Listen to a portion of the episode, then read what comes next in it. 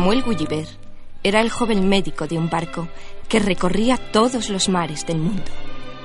Ya de jovencito entró de ayudante de un afamado cirujano de Londres. Pero lo que a él le tiraba era viajar, recorrer mundo y tener aventuras. Así, cuando se creyó con los suficientes conocimientos de medicina, abandonó al cirujano londinense y se enroló en un barco como médico. Tras muchas travesías sin incidentes, un buen día o un mal día, según como se mire, se levantó una horrible tormenta. El barco era zarandeado por el huracán. El mar se levantó y las olas grandes como montañas se abatían sobre cubierta. Varios marineros habían sido ya arrancados por las olas, sin que sus compañeros pudieran hacer nada por salvarles. Así, una ola mayor que las demás redujo a astillas al navío. Si pudieras irme ese trozo del palo mayor. Ya, parece que sí. Por fin. Me sujetaré con mi correa para que no me derriben las olas. Pasaron varias horas de infierno. En múltiples ocasiones estuvo a punto de caer del trozo de palo al que se aferraba con todas sus fuerzas. Por fin el mar se fue calmando y nuestro Gulliver fue arrojado a una playa desierta de una isla perdida en el océano. Al límite de sus fuerzas, se arrastró como pudo a la arena y, extenuado, se quedó profundamente dormido. Al despertar. ¿Pero qué me ocurre? Parece como si estuviera clavado al suelo. No puedo moverme. ¿Eh? ¿Qué es esto? La causa de su inmovilidad era que estaba sujeto al suelo por miles de pequeñas ligaduras, los brazos, las piernas, hasta los cabellos por mechones estaban firmemente sujetos por dichas ligaduras que terminaban en estacas clavadas en el suelo. Bueno, esto sí que es bueno. Parece como si una araña hubiera tejido su tela a mi alrededor. ¡Atiza! Y ahora siento cosquillas. Y yo sin poder rascarme. Las cosquillas eran producidas por un sinfín de hombrecillos, no más grandes que un dedo meñique, que corrían por encima de él. Haciendo un gran esfuerzo, consiguió romper sus ataduras. No corráis, no corráis. No pienso haceros daño. Soy un amigo. Los enanitos se tiraron de cabeza desde encima de Gulliver. Uno tuvo la mala pata de romperse un brazo al caer. Gulliver lo puso en la palma de su mano. Hola, pequeñín. ¿Te has hecho daño? Veamos qué te pasa.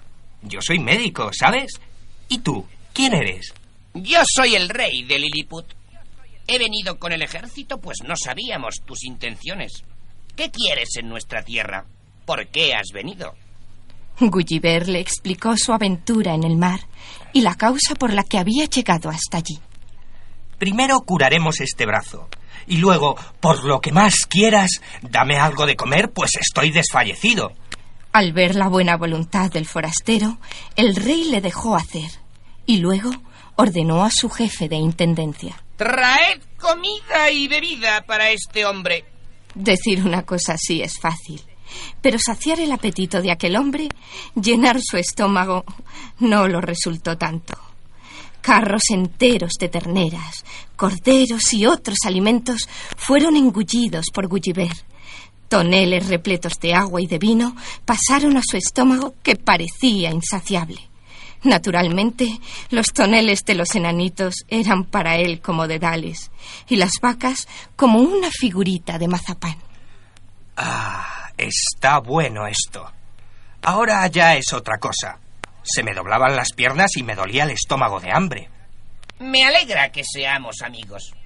Te alojaremos en el patio de armas del castillo que está a las afueras de la ciudad. Pero ten cuidado, no vayas a pisar a alguien. Descuida, que antes de poner un pie miraré si hay alguien debajo. Una vez alojado surgió otro problema. ¿Cómo darle de comer? El reino no podía sufragar el gasto que suponía mantener aquel para ellos gigante. Gulliver tuvo una idea. Dada la expectación que he causado, todo el reino quiere verme. Cobra la entrada. Con lo que saques, puedes sufragar mi alimentación. ¿Eh? ¿Qué te parece? Ajá. Es una idea genial. Se lo diré al ministro de Finanzas que ya estaba quejoso del gasto que suponías. Esta mañana mismo me lo decía. Vamos a la ruina. No podemos gastar tanto. Hay que obligarle a que se vaya. Pero ahora, de esta manera, todo arreglado. Así lo hicieron. Pasaron muchos días y cuando celebraron la fiesta nacional, organizaron el desfile tradicional. Este año vamos a hacer algo especial. Las tropas pasarán bajo un arco triunfal. ¿Sabes quién va a ser ese arco? Pues tú. Pero, Majestad. Nada, nada, nada. Está decidido. En la gran avenida pondrás un pie en cada acera y mis ejércitos pasarán por debajo. Qué original, ¿eh? En fin, son tantas atenciones las que habéis tenido conmigo que no os puedo negar nada. Así se hizo el día del desfile.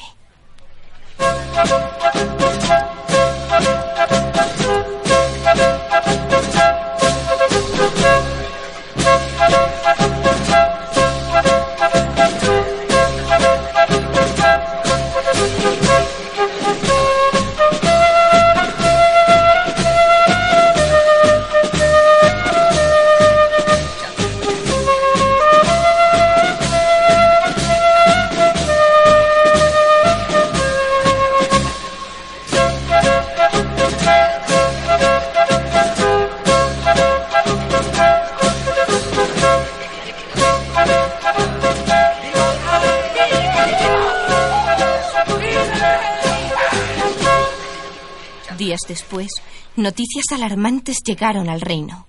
El embajador en la isla vecina hizo llegar un mensaje secreto y cifrado en clave, en el cual hacía saber al rey que la flota del reino vecino había sido aumentada considerablemente y corrían rumores de que se proponían invadir Lilliput. Convoquen el Consejo de Ministros. Que los ejércitos se entrenen de forma intensiva. Hay que prepararse para la defensa. Majestad, me gustaría colaborar y pagar así las gentilezas que tú y tu pueblo habéis tenido para conmigo. Yo odio la violencia, pero tengo una idea que si sale bien evitará la guerra y no habrá derramamiento de sangre. ¿De verdad, Gulliver? No sabes cuánto te agradezco que tomes partido a nuestro favor. Al anochecer, tomó Gulliver el camino del mar. Se introdujo en él y caminando al principio y nadando después, se dirigió al reino enemigo distante unos dos kilómetros, que para los liliputienses era una distancia enorme. Ya veo las luces del puerto. Pronto llegaré. Una vez en el puerto, se dirigió hacia el lugar en que estaba fondeada la escuadra enemiga y comenzó a atar unos barcos con otros todos en fila. Cuando los tuvo todos enfilados, se echó la cuerda al hombro y tirando de ella se alejó ante la estupefacción de los habitantes del lugar. Amanecía ya cuando Gulliver llegó a Lilliput con la reata de barcos enemigos que para él eran como cascaritas de nueces. Todo el reino con su soberano a la cabeza estaban esperándole. La banda interpretó la marcha de las grandes solemnidades para recibirle. ¡Viva el rey! ¡Viva el rey!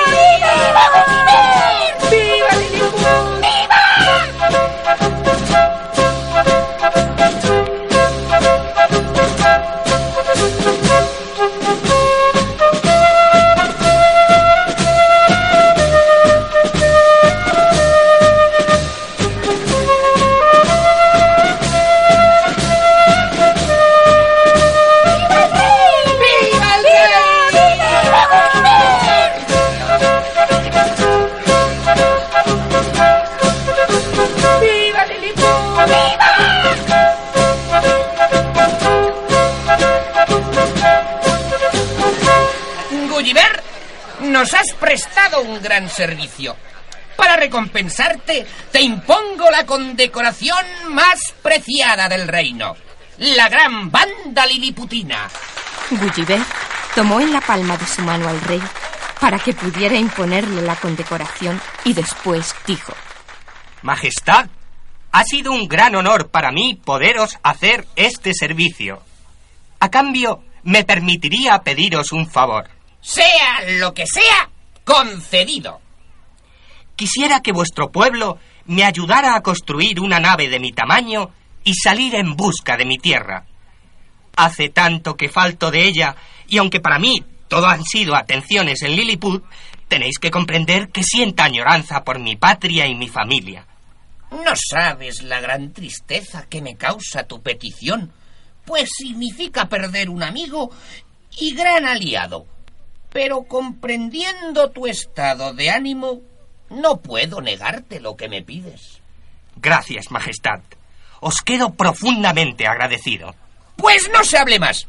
Todos los ingenieros navales que se pongan a disposición de Gulliver. Que se talen los árboles que hagan falta. Los telares que tejan las velas mayores que puedan. Y los sastres que las unan de forma que no las pueda romper el viento. Así lo dispongo. Durante varios meses, un enjambre de liliputienses trabajaron como regueros de hormigas en la construcción de la nave. Cuando por fin fue botada, se la aprovisionó de agua y comida, y un buen día al amanecer. Adiós, Majestad. Nunca podré olvidar los días tan agradables que he pasado en Lilliput. Adiós. Todo el pueblo estaba en el muelle para despedir a Gulliver, ¡Adiós! Que Gulliver! anclas, se alejó sin saber que pronto habría de vivir nuevas aventuras en el país de los gigantes.